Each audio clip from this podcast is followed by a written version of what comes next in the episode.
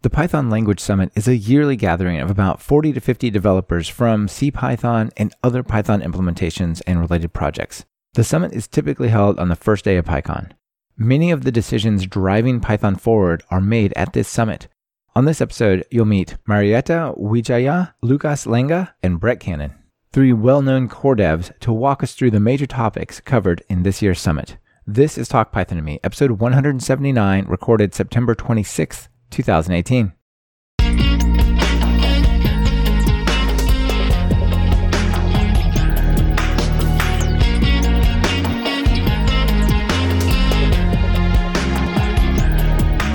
Welcome to Talk Python to Me, a weekly podcast on Python, the language, the libraries, the ecosystem, and the personalities.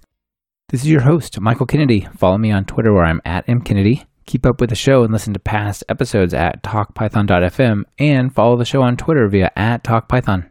This episode is sponsored by Linode and Rollbar. Please check out what they're offering during their segments. It really helps support the show. Mariatta, Brett, Łukasz, welcome to Talk Python. Hello. Hi. Thanks for having us. Yeah, it's great to have Brett and Łukasz, have you guys back. And Mariatta, welcome to the show for your first time. I'm excited to have you here. Thank you. Yeah, Yeah. I'm excited to be invited here. Thank you. Absolutely. So we're going to talk about the Python Language Summit, which I think is not that well known and really, really important. Uh, so I'm, I'm really excited to talk about that show. But I want to give you all a chance to just introduce yourself for folks who maybe didn't listen to some of the other shows or, or don't know you. So Mariatta, let's start with you. Just you know, who are you and uh, what do you do day to day, real quick? yeah, my name is Mariatta. I work at Zapier building integrations for various apps. I work in the partner engagement team. So basically, we're building more tools for our partners. Nice. For CPython, I I build lots of bots, lots of automations as well. So yeah, And you're on the core developer team, right? You're one of Yeah. the core developers. Very nice. yeah. Łukasz. Uh, hello, I'm Łukasz. I uh, work at Facebook on the Python team there. So uh, we make sure to be using the latest and greatest that is available in a safe way and in a way that sort of enables us to use Python in our increasing scale and whatnot. I am contributing to Python, but you probably don't know this. But what you do know is that um, I am the creator of Black. So this is what sort of everybody I don't know, for some reason always knows about me, but uh, not the other things. I do write peps from uh, time to time. In fact, I'm working on one right now. But you'll probably also not know about this because that pep is very boring. It's just about how we're going to make decisions in the future. We'll see if it gets selected. I think that's actually a pretty big topic, actually. Oh yeah, it is. There's a few uh, sort of I don't want to say competing, but well, they they, they are competing uh, in a sense. Uh, there are a few possible models of governance that we can end up with, and uh, the one that I'm working on is revolving around uh, the community. It's uh, assuming that there is not going to be another benevolent dictator, and there's not going to be a very small council or triumvirate or however you call it we're gonna sort of look up to the best, like C++ standard committee. Ah, no, kidding. Well, there's uh, there, there's other projects that actually use this model, like Rust, like ECMAScript and whatnot. And Python actually is enough.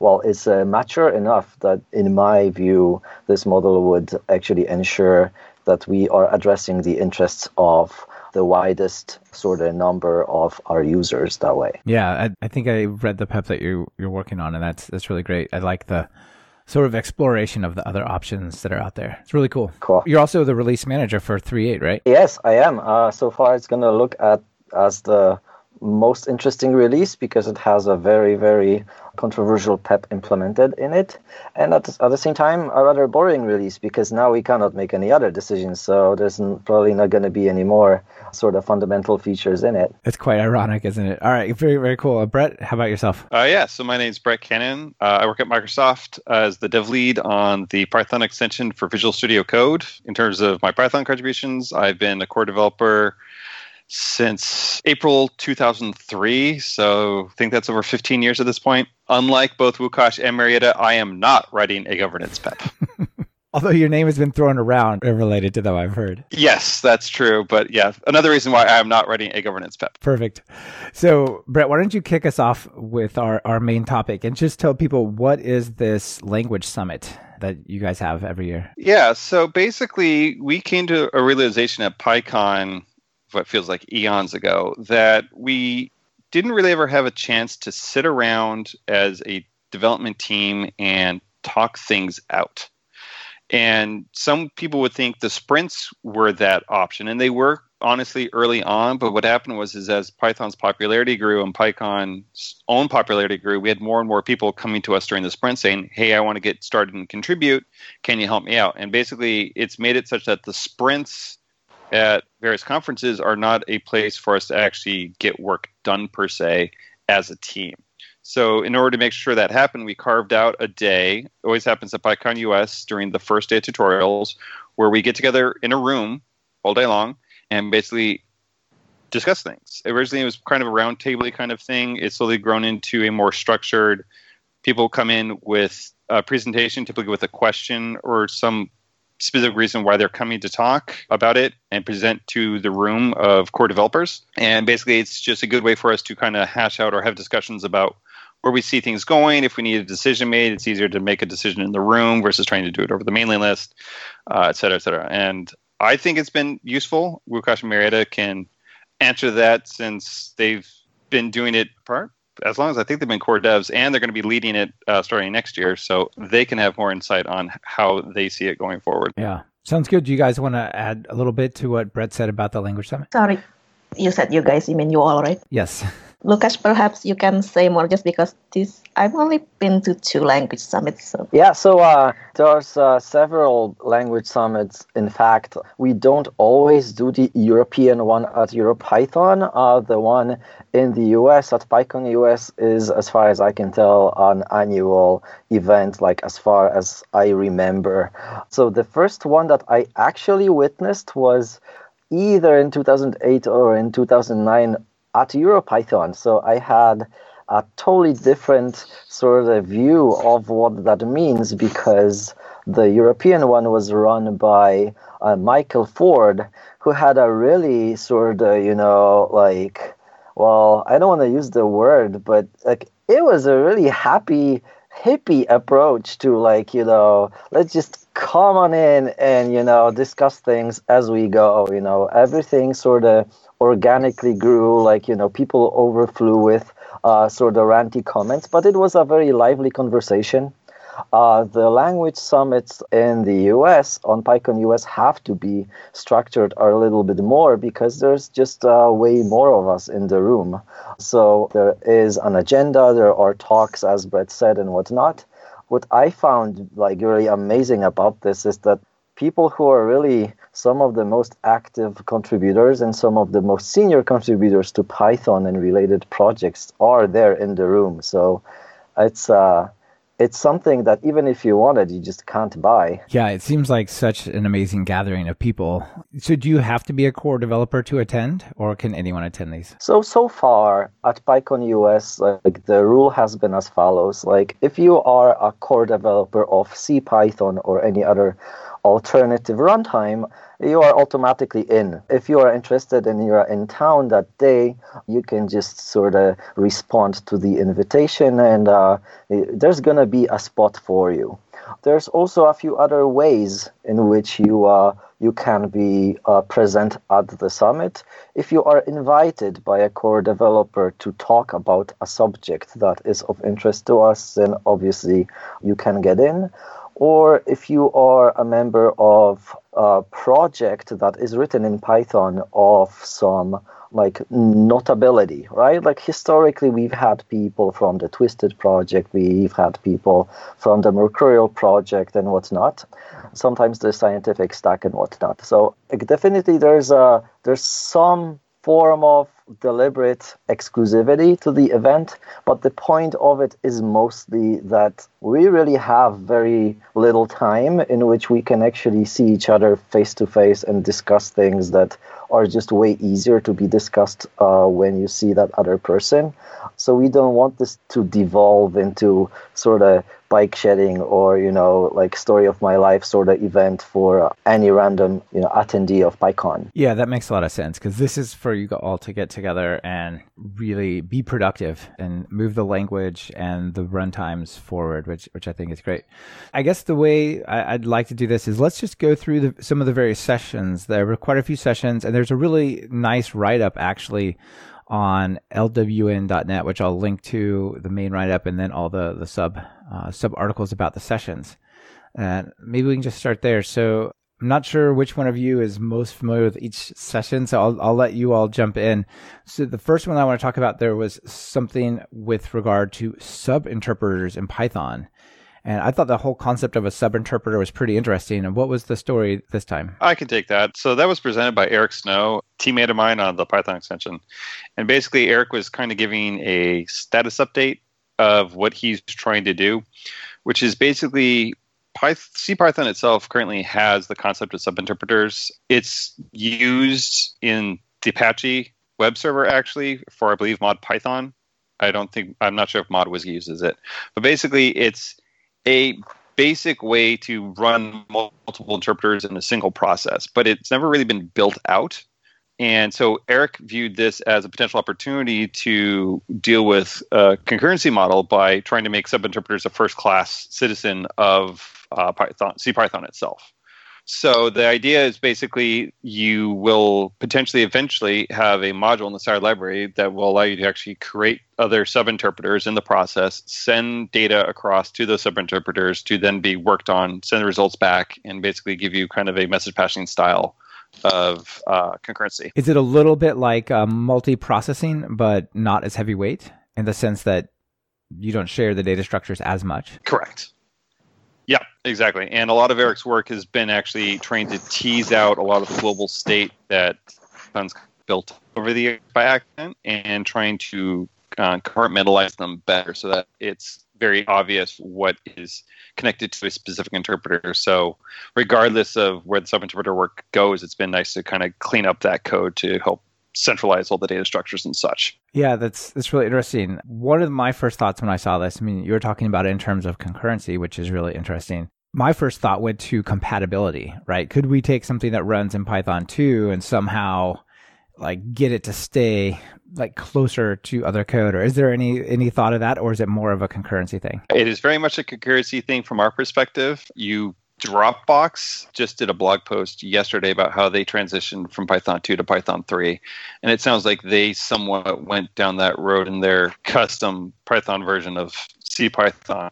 So it sounds like it'd be definitely a potential way of doing it. But I think from Eric's perspective, with Python 2 hitting EOL January 1st, 2020, the amount of time he still has to put in it to make it work is just isn't going to be worth his while to look into that. But I'm sure someone could potentially make that work. Yeah, with a lot of effort. We don't want to encourage that behavior, do we? No.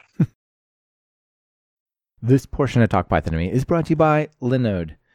Are you looking for bulletproof hosting that's fast, simple, and incredibly affordable? Look past that bookstore and check out Linode at talkpython.fm slash Linode. That's L-I-N-O-D-E. Plans start at just $5 a month for a dedicated server with a gig of RAM. They have 10 data centers across the globe, so no matter where you are, there's a data center near you. Whether you want to run your Python web app, host a private Git server, or file server, you'll get native SSDs on all the machines, a newly upgraded 200 gigabit network, 24 7 friendly support, even on holidays, and a 7 day money back guarantee. Do you need a little help with your infrastructure? They even offer professional services to help you get started with architecture, migrations, and more. Get a dedicated server for free for the next four months. Just visit talkpython.fm slash Linode. How about uh, the, the next session that you all covered was modifying the Python object model. This one came from someone outside of the core developer yes. team, right? That is somebody that I actually invited to uh, the Language Summit. It's Carl Shapiro, who works currently uh, with Instagram on uh, making Python sort of handle the next billion users uh, for the social network. Like we've seen uh, some tremendous growth uh, over the years on Instagram. We're like extremely grateful to have this runtime and be able to like run the social network on it. It's um, in fact like in the year where we switched from Python 2 to Python 3, we've seen some crazy feature growth and user growth at the same time, and we actually switched the runtime version like you know just sort of all in parallel. So that was pretty amazing. Yeah, I think that whole uh, transformation is really a case study in how large organizations should do it. You guys did an awesome job there. Yeah, so this was a massive project. Like there's a PyCon 20, what is it, 17, 17? or 16? I think it was 17, yeah. I think, yeah, like a keynote about this. So uh, highly recommend it. It's a, it was a fun journey. However, like since then, like we've been seeing that like we are paying some of the price for things that we don't have to pay the price for. At um, at Instagram scale, like you know, we're running many many servers with the Django processes that actually serve users.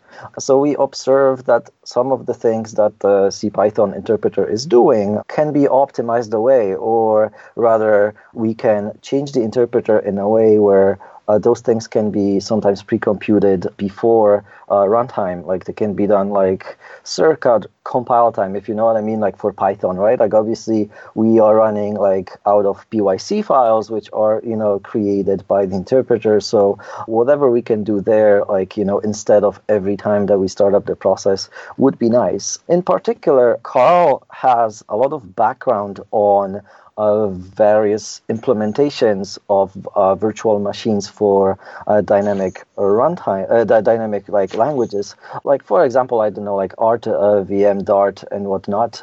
So he has um, plenty of experience to know like where we could actually find pieces that we can optimize. And in particular, he presented uh, ways in which, for example, we could use an observed fact that most objects in Python don't actually change their shape during runtime. What that means in regular language is that when you're creating an instance at runtime in Python, Python doesn't have any expectation currently whether this instance is going to grow or you know remove attributes um, later on in the life cycle of the object. It's uh, very dynamically sort of uh, built in the sense that you can just change those things as you go. You can add things not only to the objects, you can add things and remove things from the classes themselves, you know, like freely, right. like whenever yeah. you yeah, want. Yeah. But in practice, what is happening is that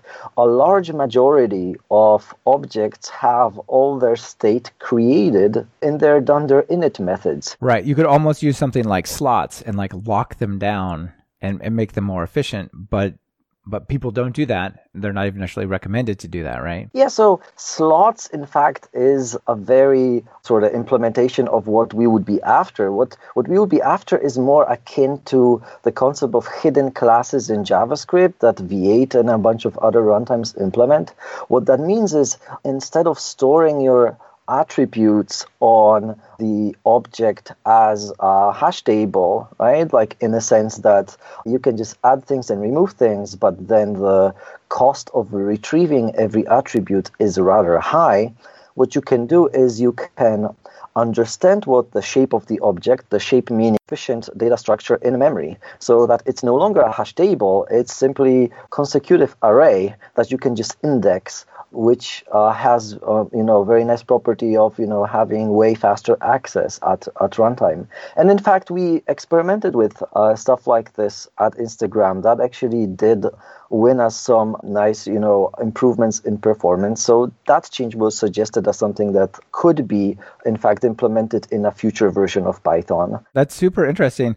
Do you think some of these changes are going to make it into the Python into the Python runtime into CPython in the future? So uh, definitely we need to be careful about like keeping Python what it is, right? So we we don't want to become a bit more performant but way less dynamic. Like Python's entire success is built around the fact that it's very hackable, right? Like you can change things as you go at runtime and a lot of our day-to-day work is actually built on top of that frame of mind. Like for example, like if you're mocking things in Python, right? Like you during your unit test and whatnot, like this is a very dynamic feature. Yeah. So like taking stuff like this away way uh, could potentially hurt you know our users so we don't we don't want to do that right it's a ten percent increase in performance is not worth the loss of unit testing capabilities or, or massive re- re-architectures? Absolutely. So what we want to do instead is uh, for the kinds of things that don't sacrifice user visible functionality. We want to have optimizations that actually let us uh, do things faster, do like do less work. If you can do less work, everybody wins.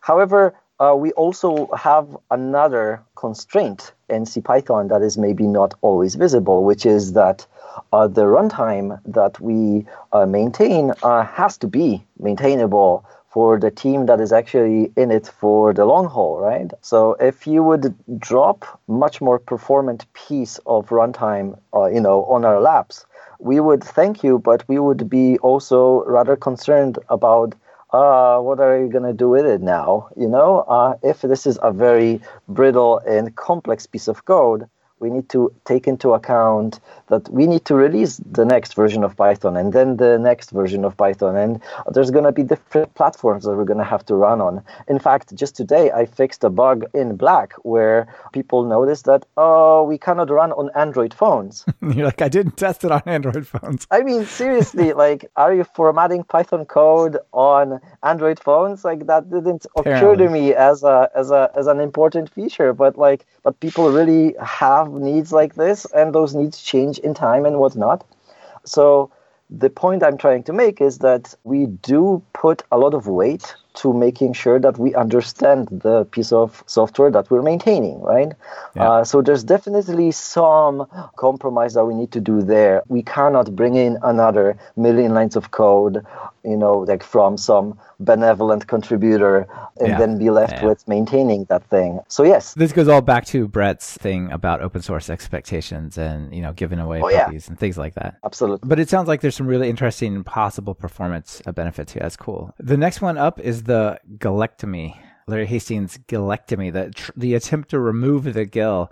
Marietta, you want to take this one? What I know is it doesn't seem like it's going to happen, but that he Larry had some issues with it, and I think he was looking to get inspiration from Carl's previous talk, but last time I checked from Larry, it doesn't seem like it's making any progress. Yeah, I think that's kind of the the, the summary of, of this whole talk is like been working on it, but not it's not really going anywhere, right? I mean, the sub interpreter thing that Brett mentioned, part of that attempt is to break free the GIL. We have multi-processing, we have async IO, which is not really subject to the GIL because of the way it works, and things like that. At least if it's IO bound, what you're awaiting. So I don't know. I'm not sure it's ne- as necessary as it used to be, but it sounds like it didn't really go go anywhere, right? No, no. that's too bad. But uh, it's it's good to. I think it's a cool project, and I, I really hope he makes progress. But it doesn't sound like it, right? Right. All right. So that was that was a pretty short update, but that that's cool. Why don't you take the next one as well? Because did you actually do this presentation? Yes. So I proposed that we started using GitHub issues instead of Roundup, uh, which is bugspython.org. So BPO bugspython.org is an instance of Roundup that we've been maintaining, and it's been working for us. But I, I think we could our workflow could be better if we started using GitHub issues. Yeah, and, Brett because, actually had yeah. helped uh, drive the project to move CPython code.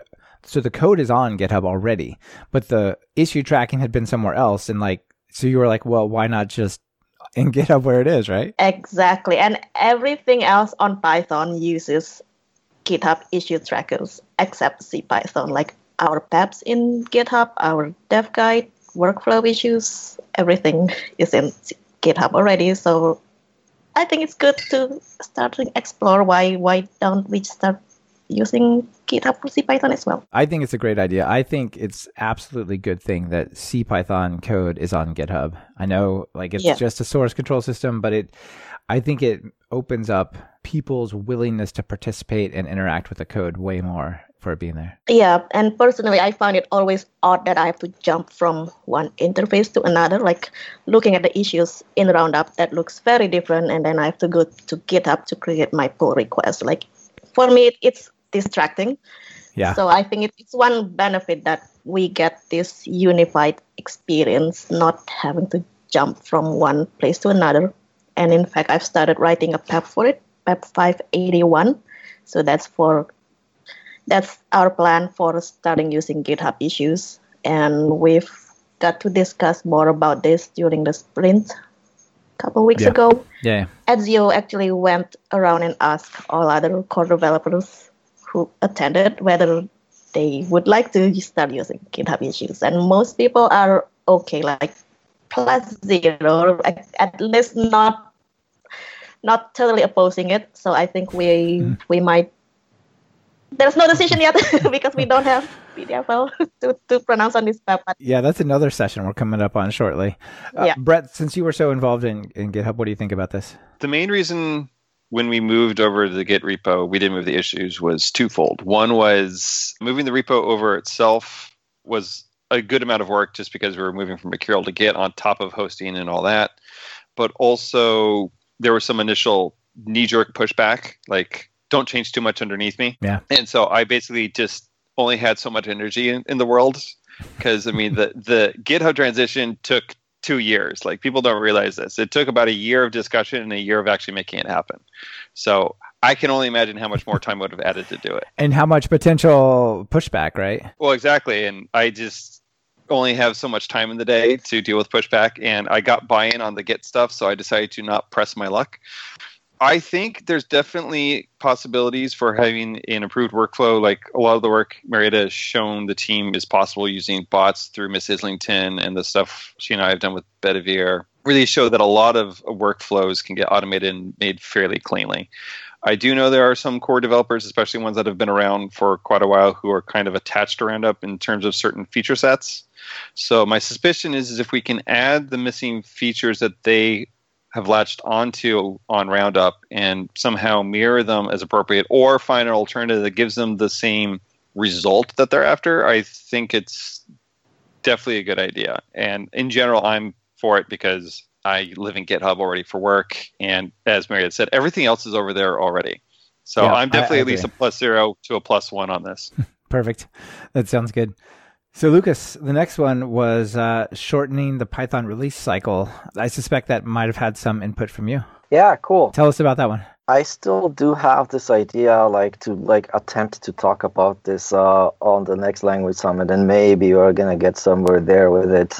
But for now, like I uh, postponed it at least for three eight, because currently there is nobody to work with on actually making a decision about it or not. Right. Um, like the so what are we trying to decide? Like what what was the idea about? Well, Python has a release schedule that is currently 18 months, right? So every 18 months, every a year and a half, we're gonna get a new major release of Python. Like you know, 3.7 was just out June, mid-year now. So yeah, like you know, add 18 months, and you're gonna get a new release of Python late uh, next year. That'll be exactly when Python 2 goes out of support, right? Pretty much. Yeah, like almost yes. Like i'm pushing this like a few weeks here and there so that we can you know have some more interesting like you know cadence in terms of you know doing sprints during pycon us and maybe having like our annual course sprints somewhere else. So we try to have those events um, productive. So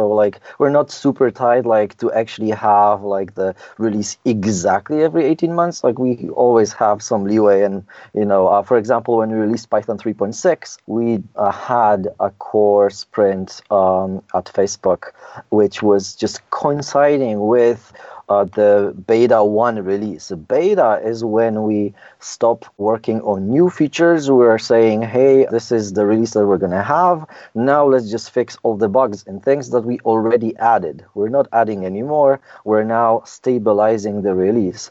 So originally, that beta was supposed to happen like the week before the sprint but that would make the sprint very very boring and rather sad you know so uh, I talked with Ned, uh, who is the release manager for 3.6 and 3.7, about just pushing it just a week and a half into the future so that we can actually sort of rally up during the sprint and finish up all the uh, fancy features that maybe are just almost ready but not quite. And um, in fact as i as far as i can tell that was the most productive week in the project's history even up to today.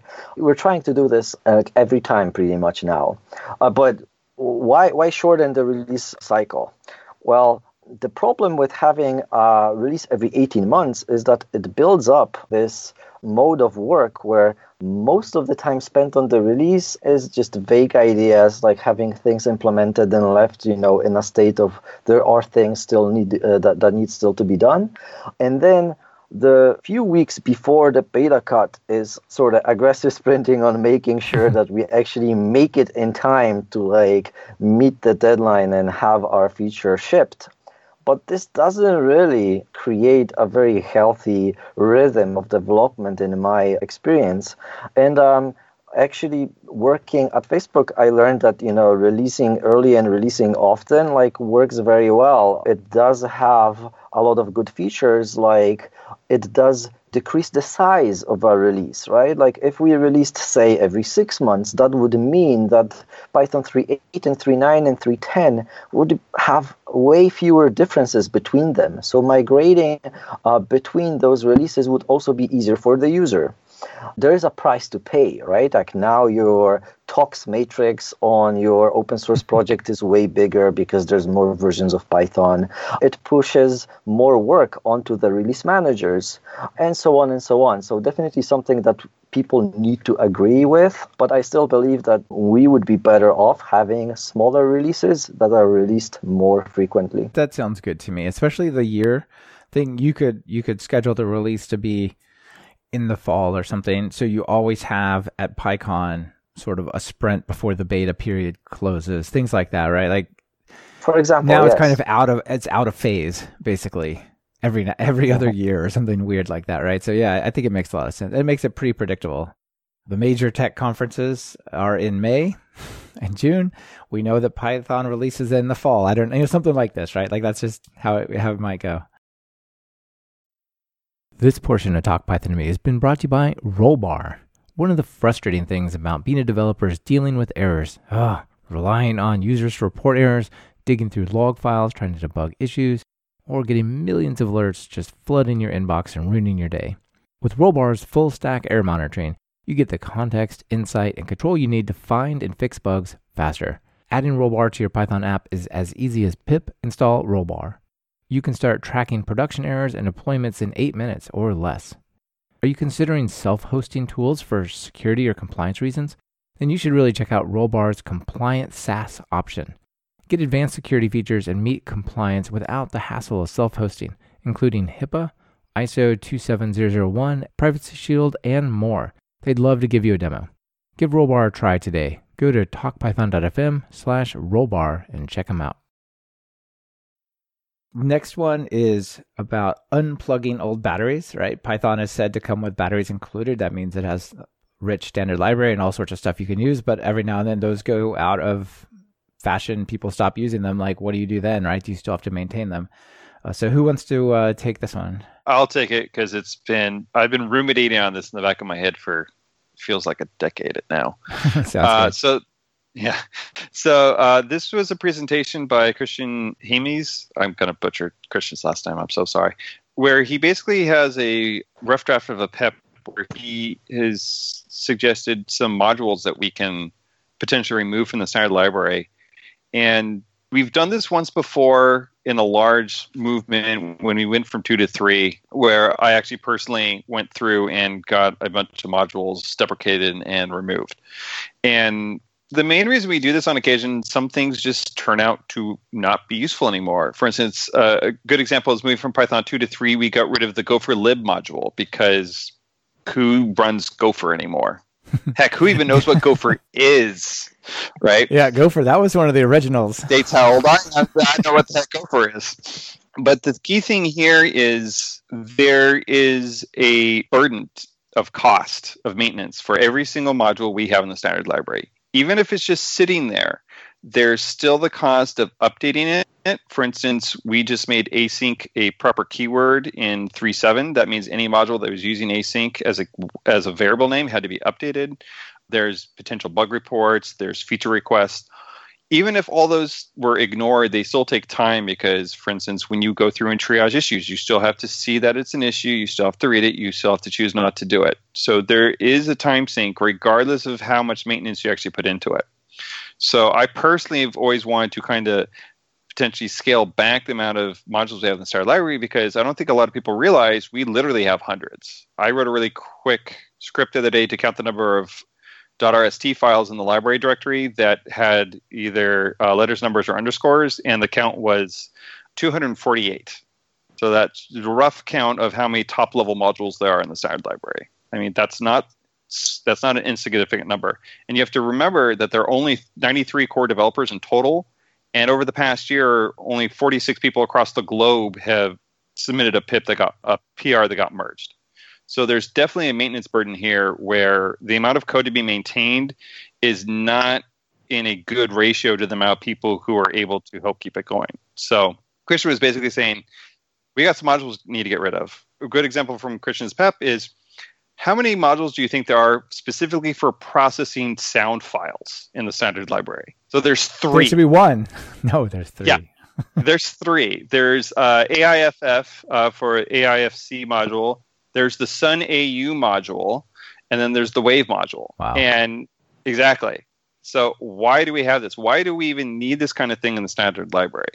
So that was Christian's point. Was there are some things that literally just don't have a purpose anymore because they were put in back when basically Guido accepted anything because there was no PyPI and there was no distribution model except the Python, except CPython itself. Right now, you can pip install the the tools you need to work with MP3s or whatever it is, and why does that need to be part of the standard uh, library, right? Exactly, and we've never had a discussion as a group to really come down with a set of guidelines of what should or should not be in the standard library, and unfortunately, as we keep alluding to, lack of governance means there's no one to have that discussion with at the moment, but it is something we're probably going to have to decide. Do we want to stay as heavily batteries included now that PyPI exists and is so solid?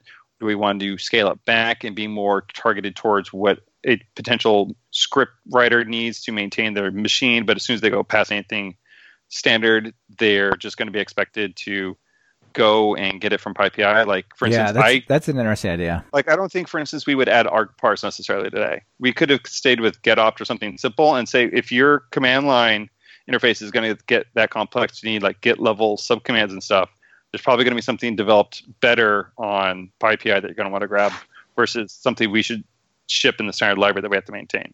And this is also, by the way, why we don't have requests in the standard library because it develops faster, but also pulling requests would also mean pulling urllib3, and it's just once again it goes back to maintenance. How do we keep this sustainable and everyone happy with the code quality while not burning out from the fact that there are nearly 200 open issues against argparse alone. Right, and the release cycle as well being 18 months means, you know, a new HTTP thing comes out, right? It would take forever to get that actually into Python's main HTTP library, which would be weird. Yeah. So basically, Christian's just saying we need to evaluate what's in there right now and make a decision of what really should still be there and what maybe should go out. And he's Yeah. fairly conservative because, as I said, we've not had a conversation of general guidelines of what should qualify for something being in the standard library. Yeah, it makes a lot of sense to me. Like I have no expectation that I can write a proper web app without going to PyPI and using pip.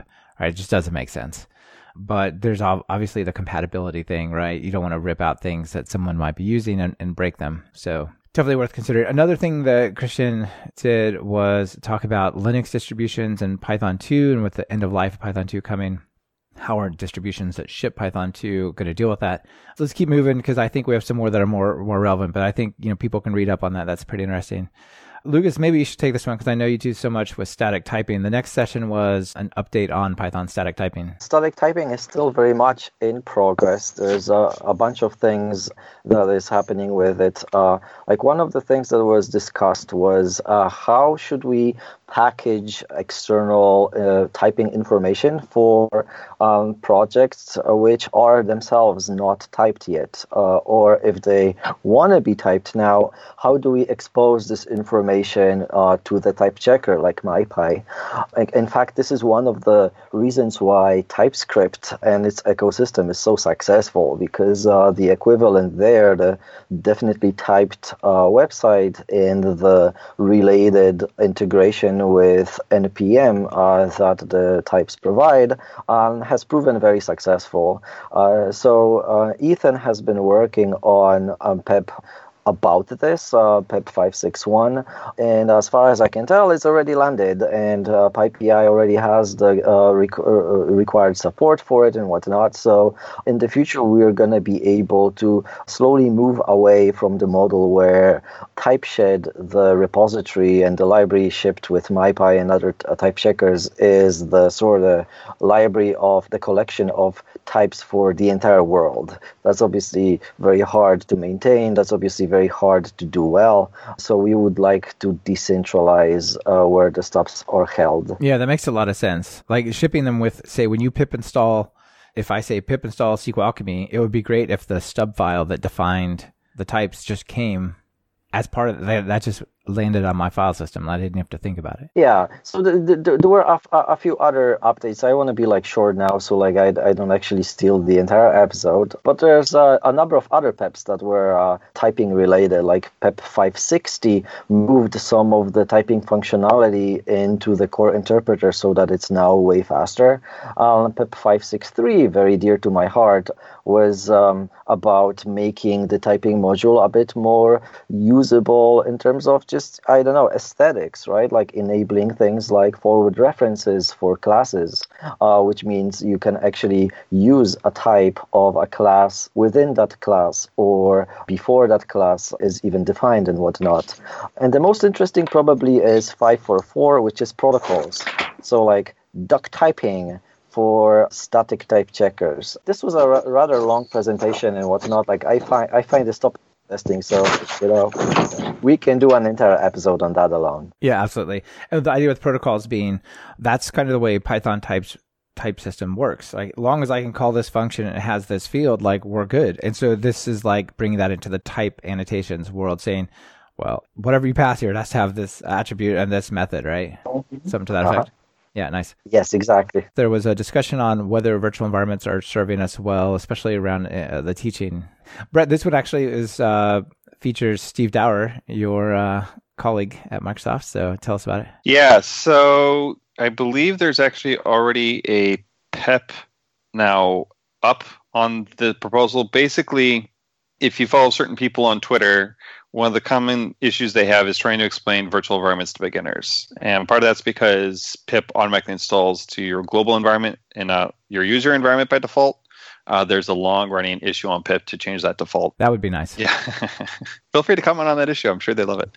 Basically, virtual environments are really what everyone wants, but it, it's an extra level of work to try to explain how that functions. And Steve Dower and Kushal Das and various other people got into a, a conversation over this where the idea of more or less having something equivalent to node modules directory came up. But the current name's proposed is Dunder Py packages.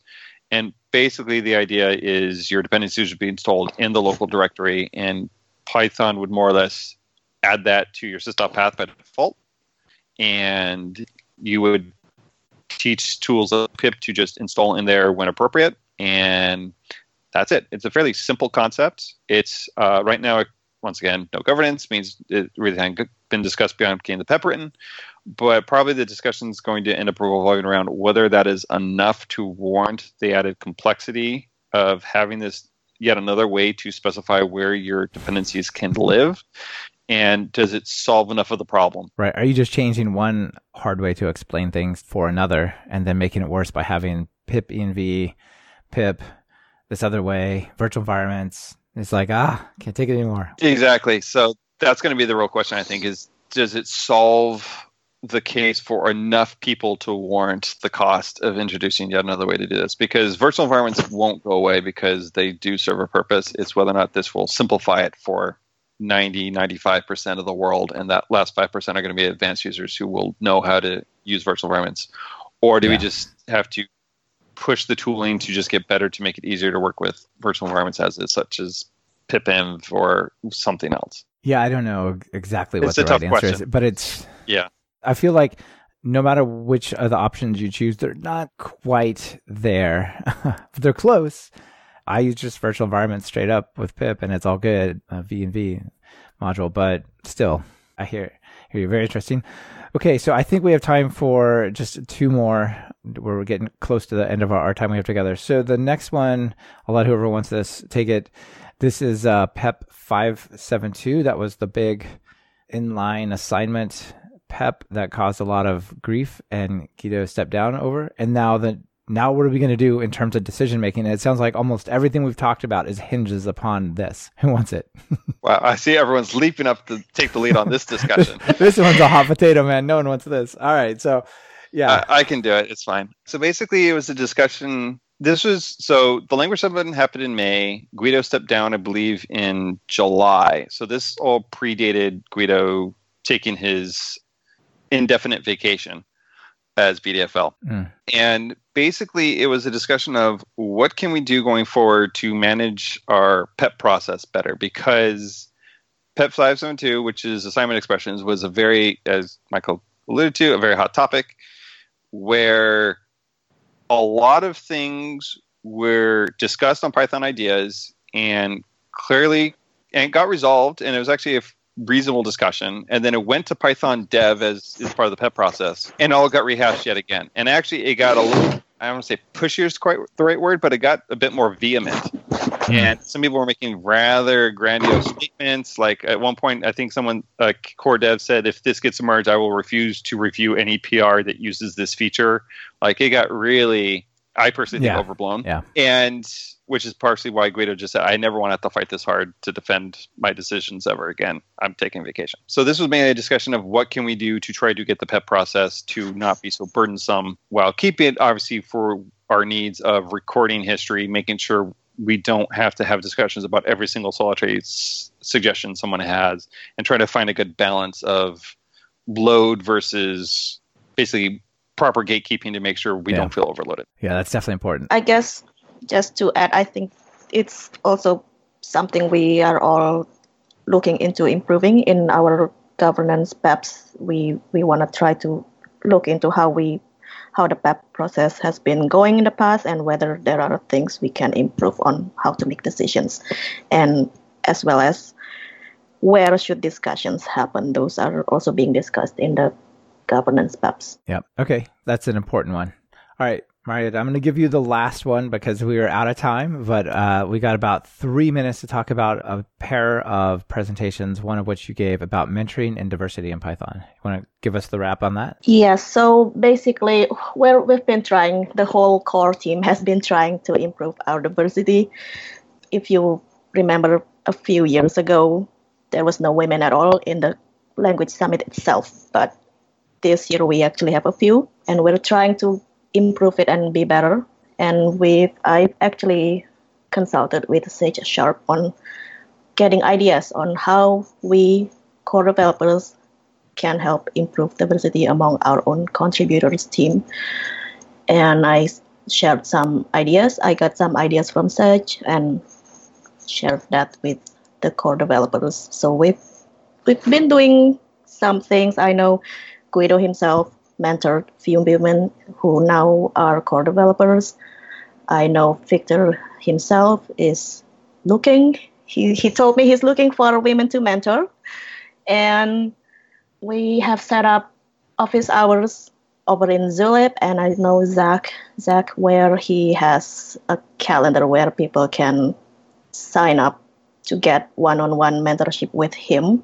All That's of these really cool. are all ways we are trying to do in making it to lower barrier into contributing, welcoming more underrepresented people. I would love to see more diversity in the core developer team, but also it's it's just good for the community overall. I think. Absolutely, yeah. Can we make sure we put those links in to the show notes. Like if you help me get those links, so people out there who may want to contact these folks to get mentorship or consider this process. For sure, yes. So we do have the core mentorship mailing list. I will share, and if you look at uh, Dev Guide, there is a link for core developers office hours there. But I will share the links. Great, thank you. All right, I think we have to leave it there because we're on a schedule. Can't just talk forever. So thank you all for being here. Mariatta, Łukasz, Brett, thank you for sharing this whole experience. And I'm looking forward to hearing about the 2019 Language Summit when it happens. Thank you so much. Thanks, Michael. You bet. Bye, everyone. Bye. This has been another episode of Talk Python to Me. Our guests on this episode have been Mariatta Wijaya, Łukasz Langa, and Brett Cannon. And this episode has been brought to you by Linode and Rollbar. Linode is bulletproof hosting for whatever you're building with Python. Get four months free at talkpython.fm slash Linode. That's L-I-N-O-D-E. Rollbar takes the pain out of errors. They give you the context and insight you need to quickly locate and fix errors that might have gone unnoticed until your users complain, of course. As Talk Python to Me listeners, track a ridiculous number of errors for free at rollbar.com slash talkpython to me. Want to level up your Python? If you're just getting started, try my Python Jumpstart by building 10 apps or our brand new 100 Days of Code in Python. And if you're interested in more than one course, be sure to check out the Everything Bundle. It's like a subscription that never expires. Be sure to subscribe to the show. Open your favorite podcatcher and search for Python. We should be right at the top. You can also find the iTunes feed at slash iTunes, Google Play feed at slash play, and direct RSS feed at slash RSS on talkpython.fm. This is your host, Michael Kennedy. Thanks so much for listening. I really appreciate it. Now get out there and write some Python code.